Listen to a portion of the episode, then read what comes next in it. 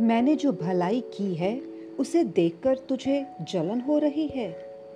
Issue पूछते हैं, मत्ती बीस के पंद्रह में। यह माता पिता को कितना परेशान करता है जब उनके बच्चे उन्हें मिलने वाले उपहारों के बारे में झगड़ते हैं। हालाँकि माता पिता अपने बच्चों से समान रूप से प्रेम रखते हैं तो भी उनकी अपनी क्षमता और आवश्यकता के आधार पर उनके लिए उपहारों का चयन करते हैं। लेकिन जो कुछ उनके पास है, उसके लिए आभारी होने के बजाय दूसरे को जो मिला है, उससे वे ईर्ष्या करते हैं। ऐसा ही हमारे स्वर्गीय पिता महसूस करते हैं, जब हम दूसरों को मिली आशीषों पर कुड़कुड़ाते हैं।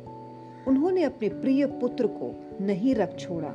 बल्कि उसे आपके पापों के लिए बलिदान के रूप में स्वतंत्र रूप से अर्पित कर दिया, जिससे आपको अनंत जीवन मिले। क्या वह आपको वे चीज़ें नहीं देंगे जिनकी आपको आवश्यकता है वास्तव में? इस दुनिया में उन बहुत लोगों के बारे में विचार करें जिन्होंने जीवन के साधारण सुखों का अनुभव नहीं किया है, जो आपको मिले हैं, छोटी और बड़ी।